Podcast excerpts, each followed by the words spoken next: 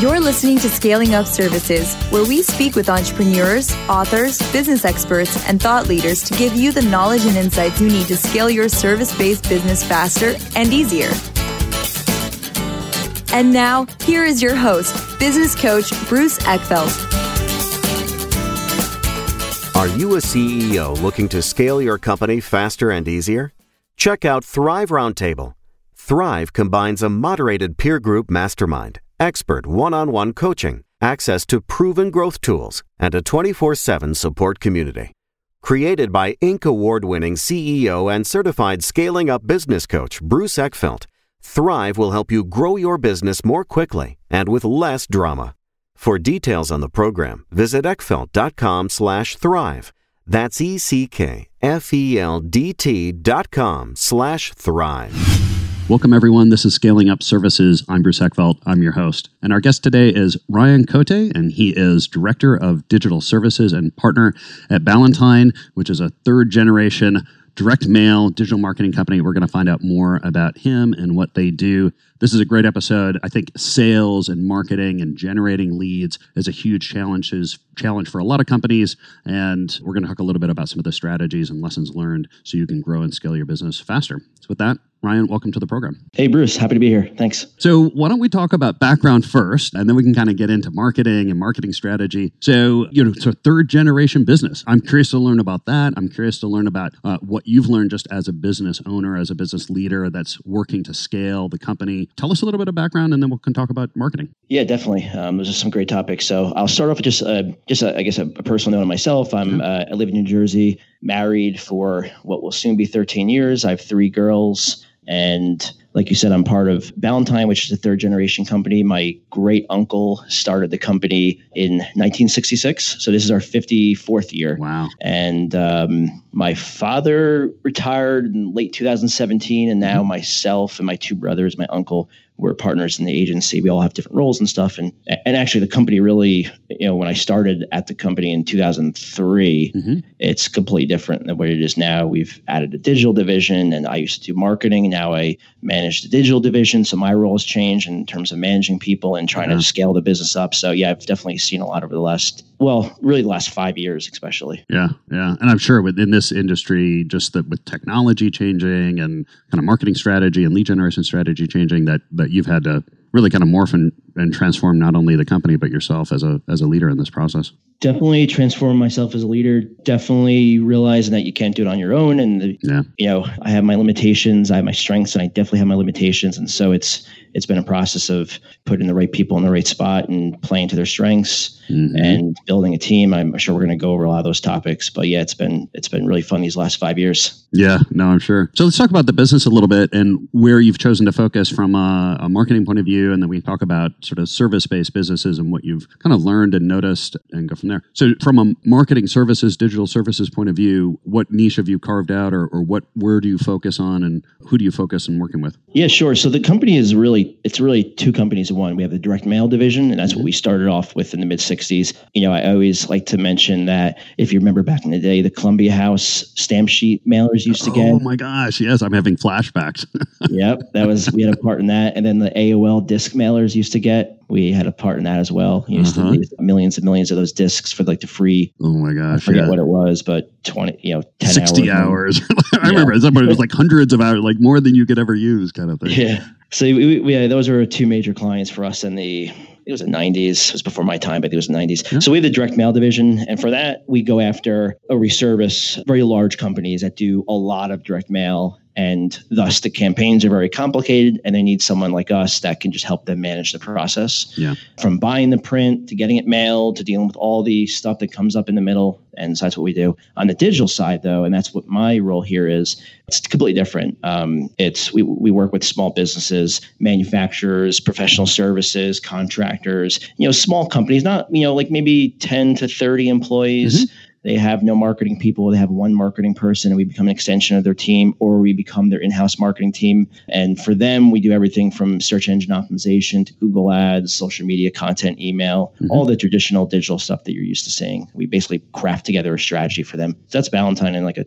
two minute nutshell. Yeah, yeah. And I'm curious, what do you see the print side, the direct mail side, as still being applicable? I mean, relevant? Or are you finding ways of integrating these things? What's the connection, and where is it showing up for what types of businesses? So yeah, everyone, that's a good question. People assume that direct mail is dead. It's, it's definitely not dead. Um, it's we've had three good years, um, and yeah. it's you know it really depends. Also, it, it's changed a lot. Like if, if, we look back to like the '90s, 2000s, like the, there were bigger campaigns, and they were just kind of spray and pray for the most part. Yeah you know, now the campaigns are much more targeted because of the data that you have available, but print is still a major, major, major part of our business. You know, it's, but, but we, you know, it's, we work with a lot of nonprofits. We work with a lot of travel and hospitality companies. And so those industries, they need to use direct mail and direct mail works for them. Yeah. But we're also seeing a resurgence in direct mail because digital is great. It's very trackable, but it's, it is very saturated. It's very noisy. It changes all the time. It's very complicated. And so we've seen a resurgence in direct mail from companies that you wouldn't think would use digital because they probably have a team of 50 doing digital and that's probably what they're focused on. But they're starting to realize that direct mail you know, there's less competition in the mailbox. It's another yeah. channel. It's another way to reach your prospects. So we have a lot of these cool startups coming to us, like these food prep companies coming mm. to us for direct mail, just as one example. So it's not, yeah, it's just it's just changing. It's like anything, yeah. it's just changing. Now, are these integrated campaigns? I mean, are, are you kind of looking at this as you know, kind of multi pronged strategies? You know, what's the kind of integration between some of the stuff you're doing, you know, digitally and then with print and direct? I mean, how how and where are you connecting the dots on these? Yeah, so we are, you know, because we do both services, we do try to blend as much as possible. Mm-hmm. To be fully candid, it's it hasn't been huge for us yet because you know the, the audiences that we service yeah. on both ends are completely different. Like on like I said on direct mail, it's huge companies. On the digital, it's small. So there's not like it's not like we're servicing huge companies on both the direct mail and the digital where we can naturally integrate. But we do. I mean, that said, we do have a fairly regular stream of integrated campaigns where one of our direct mail clients, who we might also run Facebook ads for, mm-hmm. you know, will take their direct mail list and then we'll upload it to Facebook. So while they're sending out mail, we're also showing Facebook ads to the same audience that match on Facebook. Yeah. And, you know, and same thing with email. So we try to look for opportunities to blend because uh, it is it's in the client's best interest if we can if we can hit their prospects in their mailbox, in their inbox, and in their social feeds. You know, why we why wouldn't we? So yeah. we try to blend as much as possible. Yeah, and talk to me about targeting. I mean, you mentioned earlier that the you know the, the strategy now or, or the capabilities now with data and being able to target audiences. How I guess how do you approach targeting? What's possible at this point with some of these sort of targeting technologies and data sets and what's what's working and what's not how how can you focus in your audience and really reach the people that you really want to reach? Yeah so like right now with facebook they're really they're removing a lot of their targeting. So what we've done is i'll use dealerships as an example. Auto mm-hmm. dealerships is a vertical that we're starting to get bigger and bigger in. Mm-hmm. and they use all our services. So you know a typical dealership wants to saturate what they call their pma it's like the area that they service. Yep. and they want to just saturate those people. And so they use us for direct mail typically postcards. They'll use us for facebook ads google ads email everything. So but the central point point is the data. And so with Facebook, we, you know, we don't really have as many options as we used to a few years ago. And so what we've relied on, we have a really good data partner that we work with. And mm-hmm. so their business is data. And so we'll basically come to them and say, here's our client's audience. Here's what they want to hit. What data do you have? And they have thousands of sources and they put together a plan. So it's us relying on our partner for that. But using the dealership as an example, you know, they have data for people that are in market for a certain vehicle, and then we'll take that we'll take that mail that we'll take that mail file and we'll send direct mail to it. We'll send email to it. We'll, we'll upload it to Facebook and Instagram and run ads. And so we're really blanketing an area It's very targeted. It's people that we know are in market for either the vehicle of our client or a competitive brand that you know if they like say mm, Nissan, they might yeah. like Toyota. Yeah, you know it's with Facebook taking away a lot of the selects. We've we've you know we've fixed that quote unquote by yeah, we just rent the, yeah yeah we rent the data that we upload yeah. it to Facebook. Yeah. So and what, what kind of targeting is possible? I mean, I guess it just as a business owner who's trying to figure out how to do targeting, I mean, what are you looking for? Is it just demographic information? I mean, you mentioned, mentioned kind of competitive, you know, people that are interested in X might be interested in Y. I mean, what are the strategies that you use or that you've seen effective in terms of actually doing the targeting and, and defining a target? Yeah, to be honest, like our data nowadays and our partner, and I'm sure our partner is not all that unique. I'm sure there's plenty of data partners that can have this, but they have all sorts of, so they have what's called compiled data, mm-hmm. which is, you know, certain, you know, age and demographics and gender and all that. And then they have responsive data. So people that have responded to certain files, so they might be a subscriber to Sports Illustrated to or mm. to whatever. And so if they're a subscriber to Sports Illustrated, you can you can assume that they might want this product, you know. Yeah. And then they have other a, a whole other segment where it's like people that are interested in certain things, behavioral selects, and that's you know, so it's really there's a, there's a lot of options. It sounds like it. Yeah. Then it It's sounds really- like navigating that is kind of the challenge. It's like, well, which ones do you use? Yeah, I mean, it comes down to a lot of testing, and and so the way we do it for the for, for the dealership is we just we we give the information to our data partner, and then we say, okay, here's who we're looking to reach, and then they give us our options. So, okay, well, we could do this, we could do that, and then we just look at our options, and we think we we put together what we think is going to work best, and then we test it, and then we change if we need to. So it's it's really, I guess, what I would say to your audience is is find a good data partner um, and then come to them with whatever whoever your audience is who you're looking to reach Mhm. and then see what options they have they have to reach those people because it's it's mind-blowing how many different um, targeting selects there are Yeah, um, sure. between compiled data responsive demographic data behavioral interest selects and then take that data and do a mail campaign do email upload it to facebook instagram just use it to use it to your fullest Yeah,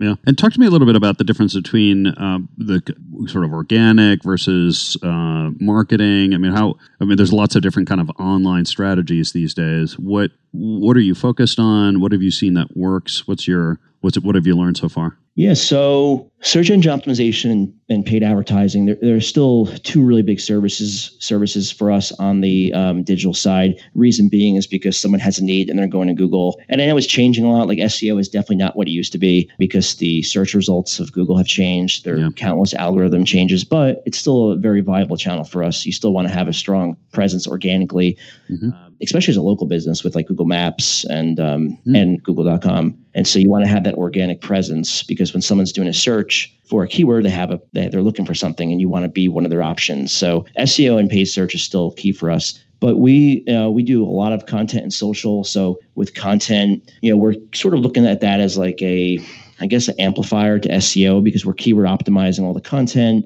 We've even had a lot of success just to give you some like actionable tips Yeah. here. We've even had some we've even had success with, you know, we have okay, so maybe we published a stream of blog posts two years ago. We look at the ones that are doing very well and then we upgrade them. We update them with new content, we refresh them. We still keep the core of the co- content as is because if Google likes it, they're, they're sending a lot of traffic to it, but we refresh it with maybe new content and update it. And whenever we do that, um, it's uh, it always increases organic reach uh, right now. Well, and why is that? Because the Google sees it as being a, a newer a, a page that had a lot of traffic that now has new content, so we're, they're going to push it or rank it even better. I think so. I think it's because we're we're picking pieces that are getting a lot of impressions in Google, and you can Yeah. see that through Search Console. Yeah. Uh, it's getting a lot of traffic. It's getting a lot of impressions. So Google already s- says, or they're showing you that they like the piece because they're sending traffic to it. Yeah. And then when you improve a piece that they already like, it's just it gives them more of what they it gives them more of what they already like. But just word of caution when you do it, um, don't change the URL.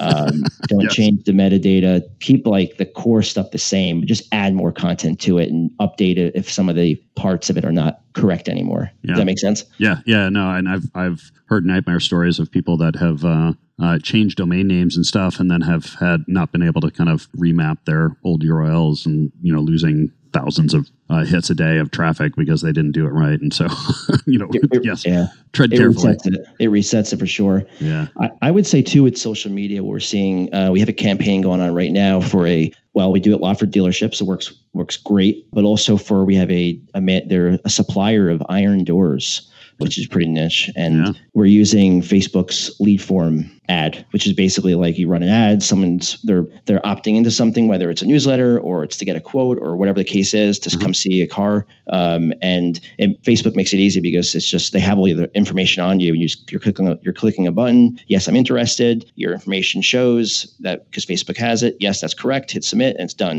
And it's like with two clicks, you're basically raising your hand that you're interested. Yeah. And, and we have a campaign running right now for this iron door supplier using this ad, and it's it's going really well. So it's like you never know. Like you wouldn't think that would work well, but you test it, and it's like, huh, this is this is actually working very well. So we'll do more of it. You know. yeah. Well, I think it. I think that um, kind of philosophy of uh, you know coming up with ideas, testing those ideas, and then letting data kind of guide you know where you where you reinvest, where you continue to innovate uh, seems to be kind of the the strategy. Just because you, you don't really know, you, you have some general guiding principles, but you kind of have to take some action and try some things, and then see what kind of results you get. That's yeah, it's true. So, talk to me if I'm a professional services or just sort of general service provider, contractor, doctor, lawyer, dentist, um, you know agency you know how what are some of the techniques or strategies that you would suggest uh, you know a company like that consider or some of the some of the things they do to help start getting some traction from a marketing point of view online yeah, so I'll um, I would say you know definitely SEO and PPC. Those are typically the high the, the gen, lead generators of people that are looking for you know for, so for our typical for our typical client they're looking for leads. So I'll mm-hmm. you know like I mentioned contractors and professional service. So SEO and PPC typically generate the most leads because and, and, leads of people that are looking for they're showing interest in your services. Yeah. And so definitely recommend looking into those two. We're big fans of email, sending out a monthly newsletter, bi month by uh, bi weekly newsletter just to nurture the leads that you have or nurture the client clients you have or the customers. So definitely we happen to like MailChimp at the, t- at the current moment. Mm-hmm. Um, but yeah, there's plenty of tools out there. So sending out a newsletter, you know, for generating leads for ourselves, if I look at what we do, yeah, you know, we do, we do all of that trade shows, of course, you know, getting that face to face connection because it can't all be about digital. There needs mm-hmm. to be some sort of human connection there. So we're big fans of trade shows. Uh, we're actually big fa- fans of cold email too. We don't, you know, we don't rely on it, but it's just another, it's just another channel for us. So we try to, you know, we try to attract leads from all different types of channels. And so cold emails, you know, identifying the the people you want to work with and and sending out cold emails. Content creation is big for us. So we we focus on case studies, keyword optimized content, white papers, things like that things that are going to a attract people organically, mm-hmm. but also things that like if, if, we produce a case study, I can pass it on to my cousin Josh who does sales here, and he can use it to help generate more sales. Mm-hmm. So it's like really repurposing what you're doing. Yeah, I do podcasts like this. Yeah, and then the last thing I would mention that I think is something that maybe your audience might not be thinking of um, is strategic partnerships. So we identify for us, it's going to be different based on who, who you are, but yep. for us, it's identifying like marketing consultants. Maybe they're like freelancers or they're just a one person consultant and they have their clients. And so we reach out, we connect with them to provide execution for their clients. And oh, so, you know, we become yeah. like a sort of like a back, like a, like their in house team to execute on their clients' campaign. So it's like, who has your audience and how can you develop a strategic partnership with them? Yeah. That's going to, it's got to obviously be win win for both sides sides, but that's that's been key for us on the digital side. But even the direct mail side, going back to the like 30 years, we've yeah. been doing this for the last 30 years, you know, developing partnerships like that. Yeah. And in terms of the content people are producing, how any tips or suggestions around how to how to make compelling content or or make sure the content is going to serve you well and from a marketing and a lead generation point of view? Yeah, that's a good question. So I would I think of what we do. So we look at what our competitors are doing. Yeah. Um, we look at we have keyword tools for SEO, so we see what we see what topics are popular because mm-hmm. we want to write on topics that people are looking for. There is okay. Here's a free tool. There's a tool that um, it's called Ubersuggest. Mm-hmm. Um, you can pop in a topic and it'll give you. It, it, does a whole bunch of things. They're they're they're adding to it all the time. It's by this guy named Neil Patel. He's like a marketer, mm-hmm. um, or, or, he is a marketer, and it's called Ubersuggest. And so basically, you pop in keywords and it'll give you it'll give you um, research. It'll give you feedback on those keywords, but it'll also give you articles or blogs that are are written on that topic and you can see which ones are popular. And so maybe you look for a really popular uh, blog post and then you try to publish something that's similar but better. Yeah. We also comb through not just keyword tools, but we comb through our Search Console data to see, because that's like right from Google's mouth, like the data. And we look ah, at what keywords are, because if you look at search, if you look at Search Console or even like your paid search data uh-huh. and you're seeing what people are actually searching for, sometimes you'll think of, it'll give you ideas that um, you wouldn't have thought of on your own. Yeah. And the last thing I'll say, Bruce, is uh, there's tools like Answer the Public that is like a Q&A tool where you put a keyword in and then it'll, it'll come back with questions that people are are um, are asking, and that's even more important now because of like voice search, and you want to have content that answers questions, and that uh, that tool is uh, Answer the Public. That's, that's what it does. Interesting. I think that's really important because I think, I mean, ultimately, uh, at least I've certainly found it with my clients. I found it with with myself in terms of you know generating content. The more that you can figure out what is on your prospect's mind, you know, and and to your point, how they literally phrase it, like how do they phrase the question, and the more that you can kind of figure that out and then develop content that's going to answer that that question or address those issues um, in the terms, uh, you know, literally using the keywords in the terms that they're framing it in, the more effective that is going to be in terms of you know connecting with your audience uh, or your audience finding it and then actually connecting it and leading to that. Oh, hey, this is something I'm this is something I'm struggling with or I'm curious about. Here's content that is really addressing it. Maybe I should reach out to these folks and talk more because they seem to be, know what I'm concerned about. I think that kind of connection is really important. Yeah, and and and to add to that, I go back to what I said before about upgrading content. So you don't yeah. always have to think of new ideas to write about. You can look at your past blogs that are doing well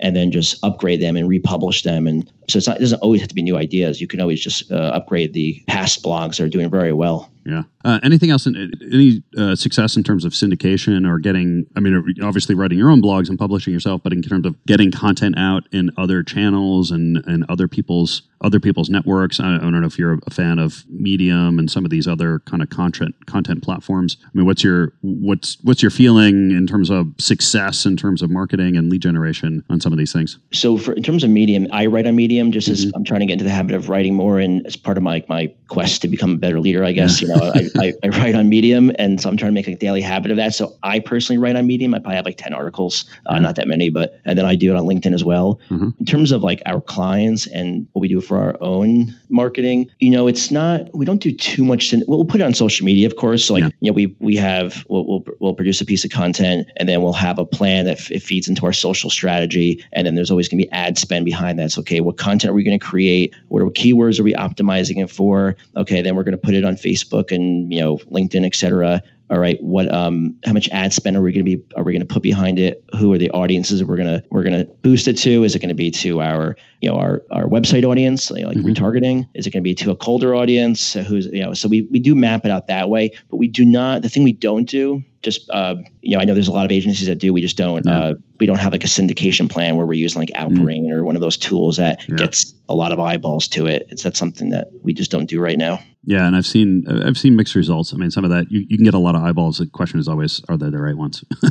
I get a lot depends, of yeah. yeah. We haven't had. I've I've tested it for our own a few years ago, and it like StumbleUpon. I, I don't think they're around anymore, but and I tested Outbrain, and we got a lot of views for sure. It just the the, the metrics on the traffic was uh, not very good, but yeah. I like I think it just depends on the topic you're writing about. Uh, you know, I know there's plenty of companies that use it successfully. Maybe it's more like BuzzFeed type content that does mm well. I'm not really sure. Yeah. Yeah. Anything that you've seen not work so well, or things that you suggest people don't do, or mistakes that you've seen people make from a digital marketing point of view? Things that haven't worked. Waste of time and money, the black holes that people have, yeah, have, yeah. have found. So of course it's going to depend on the on the client because we've seen things work for some clients but not others. So yeah. it obviously depends on the audience. But I will be if I'll be fully honest, mm-hmm. I LinkedIn hasn't seemed to be yeah. Huge lead generator for us. I think there's some, and I'm sure there's agencies that, that have made it work. Mm-hmm. We just have not figured out a way to make it work yet. Mm-hmm. I think there's still some value in it in terms of just it being depending on who your audience is of having a presence on there and trying to get followers on your company page. Video on LinkedIn is pretty popular right now. Mm-hmm. Their ad platform, in theory, you know, that you can attract you can run ads to like certain groups and job titles. It just is very expensive. And so we just haven't figured out a way to make it work. Yeah. But that's not a blanket statement for social media because like I said, with Facebook, with their lead format, we've seen a lot of success with the auto dealerships and our iron door client and then clients trying to get email opt-ins. And so, but for us, LinkedIn has been a bit of a, a struggle. Yeah. Yeah. How does a, how does a typical engagement work for you? So what, how do you begin? What are the first steps? What do you do to kind of set a company up? And then what does the ongoing process look like? How what is the what is the process from your point of view when you work with a company? Yeah, that's a good question. I, am I'm, I'm going to answer it in a way that it's going to give um, your audience some takeaways because I think we've learned, you yeah. know, um, the digital side of our business is only five years old. I mean, yeah. the company is 54 years, but the digital side is only five years. Yeah. And so, you know, if I look at the way we do things now versus the first year, it's really hilarious to kind of see. It's a good hilarious, but it's it's you know every year trying to do things a little bit better. And um, and so we've made some we've made some tweaks in our process that I'm pretty proud of, and so I think I can give some takeaways here. So, how you start a client engagement, whether whether whether you're an agency like us or you're a an accountant or whatever, yeah. it's really important. How you start it is that impression you set. It seems to have a nice long effect um, because mm-hmm. they see that you're taking it seriously from the get go, and so um, we have a kickoff, of course, and it's usually a three hour kickoff where we talk a lot about their business, try to get to know them as much as possible, ask them all the questions, the access that we need, all that. But we also do a positioning statement exercise with them. Yeah. So who are they? Who do they sell to? You know, what do they sell? Why do customers buy from them? What resonates with their customers? So we try to paint this picture so that when we're writing content and we're writing ads we can uh, look back at that positioning statement and just know what we should be saying who we're speaking to. And so that's actually something we started doing about beginning of this year. So that's something new. Clients seem to love it and it's it's good for the team we've also we speak to our clients every two weeks. So every Okay. two weeks we're doing a recurring phone call. We're speaking in between, of course, but the client knows the bare minimum. They're speaking every two weeks, Yeah. and we did that. So we never used to have actually we never used to have account managers. That wasn't that was something we added two years ago. Mhm. I don't even remember how we. I think it was just whoever was on the account spoke to the client. Kind of crazy, but I think that's what we did. Things move quickly. I get it. Yeah. So Mhm. So we had account managers, and so now they're speaking to the client every two weeks. So the client's never in the dark as to what we're doing for them. Yeah. Uh, there's that constant communication which they feed off of, and we feed off of. Yeah. And then our latest and greatest improvement. This is my brother Scott's idea. wasn't my Mhm. idea, but Give credit Um, where credit's due. yep. And uh, so we're doing quarterly reviews with clients every three months. Ah. We're looking at what we're doing for them and then giving them honest feedback as to what's working, what's not. Yeah. That way, the client knows that you know that we're looking out for them, that we're not just letting things coast because we're afraid they're going to cancel. And then I guess the last thing I would say is we have a dashboard that updates in real time, so they are always in Ooh, the know as to what's working. So Yeah. if I can like boil that down to lessons for the audience, it's um, for service businesses. Yeah. It comes down to constant communication and full transparency Yeah. whether the news is good news or bad news. Yep. I think that's the two takeaways for your audience. Yeah, and I like that the regular rhythm of communication too. I had, had an episode with uh, Chris Voss who wrote uh, FBI Negotiator, and he wrote uh, Never Split the Difference. And we were talking about this whole what builds trust. And one of the things he said is one of the best ways to build trust is just regular, consistent communication. Even if you don't have anything you know important to say, knowing that I'm going to get a call every week, every other week, building that consistency is going to build trust with the client. So I, I like that idea that you're doing a scheduled,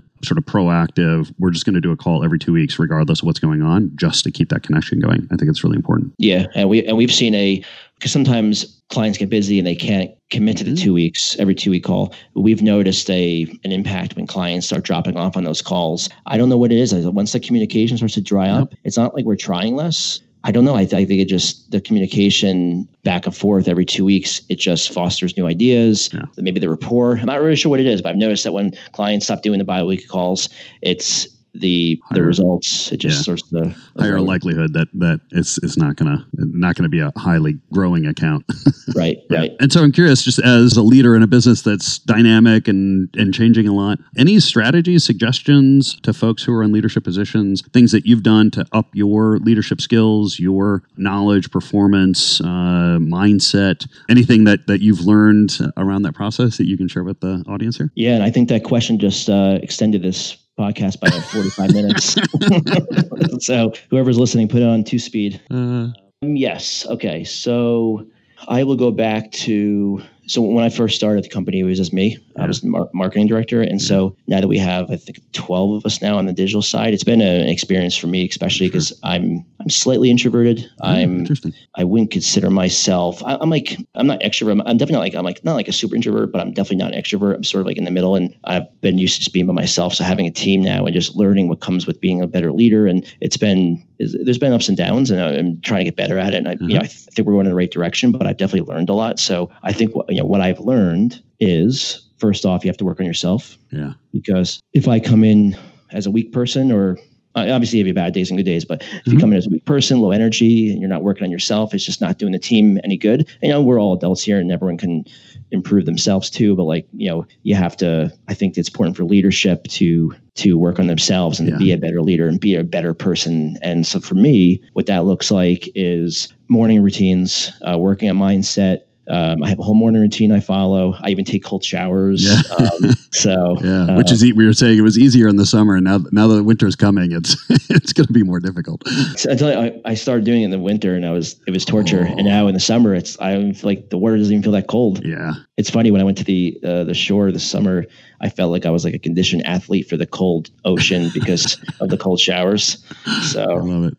But yeah, so it's working on yourself, and and, I, and that's going to vary based on you know I've had to find out what works best for me. I love Yeah. listening to podcasts in the car during my commute, like motivational, inspirational, educational stuff. Yeah. I've got my morning routine, like I said, with meditation and gratitude practice, and my cold showers and things like that. So that's the first thing I would say: just work on yourself and Yeah. make a habit of it. Make turn it into some sort of routine, whatever you think you can stick with. That's you know that you could do every day Mhm. or almost every day. And then I would say the other thing, Bruce, is the culture here. You know, the, Yeah. trying to build a better culture and really looking out for your team members and trying to make sure everyone feels appreciated and that you're, you know, that the work environment is not some sort of like militant very structured thing. Obviously, yeah. work needs to get done, but yeah. I think culture is very important, and it's it's not easy. You know, it's it, you try to do the right things, and sometimes you think you're doing the right things, and the feedback you get is it's like not the greatest thing. So yeah. it's just trial and error there as well. Like with like with marketing, it's trial and error. Yeah, I think that's it's a it's a good parallel to to what you're doing with clients and marketing strategy is figuring out you know what you can try on the cultural side, and then, and then getting the feedback. You know, getting getting the open lines of of communication with employees to to get honest, sometimes brutally honest feedback on how things are going, what's working, what's not, and then willing to make changes and, and try new things. So good. Can I, can I add one more thing to that? Yeah, go ahead. I think what I've learned a lot too. So we do like um, we do company lunches every month. We do mm-hmm. quarterly quarterly incentives with the team. Like we do rock climbing and laser tag and and uh, what else? We do breakfasts for mm-hmm. when when's their birthday. So we try to do all these things. And I think really, obviously, everyone's motivated by something different. But what, what I've noticed that, and I kind of like I can relate to it because I think it's a, I think it's I, I can relate to it because I think the same way. It's everyone wants to feel like their career is growing, that they're doing something that matters, mm-hmm. um, that there's purpose behind what they do. So I think the secret is really finding what motivates the person, but also showing that they're showing them recognition, showing them that their job, that there's a yeah. purpose, that there's a path for them, and that what they do matters. And that's kind of what I'm learning. Yeah, no, those are good points. Ryan, this has been a pleasure. If people want to find out more about you, about Ballantine, what's the best way to get that information? Yeah, absolutely. So definitely um, connect me on LinkedIn. It's Ryan Cote, C O T E. I also have a special landing page for your audience. I know you'll have it in the show awesome. notes, but yeah. it's, it's ballantine.com forward slash SUS right. uh, for scaling up services, obviously. Mm-hmm. And on there is my LinkedIn profile to connect with me, but also there's an offer for a uh, a free digital analysis via video. So I basically bring up the person's, the company's website, and I do a free video analysis awesome. of what they're doing, their SEO, their social, all that, and that's uh, that's free. Great. Yes, I will make sure that the uh, link is in the show notes here. Uh, thank you for doing that. That's a great strategy. Everyone else, take note. customized offers, customized content. The way to go. This has been a pleasure. Thank you so much for taking the time. Great content, great insight. I've really enjoyed it. Thanks, Bruce, and thanks everyone for listening. You've been listening to Scaling Up Services with business coach Bruce Eckfeldt. To find a full list of podcast episodes, download the tools and worksheets, and access other great content, visit the website at scalingupservices.com. And don't forget to sign up for the free newsletter at scalingupservices.com slash newsletter.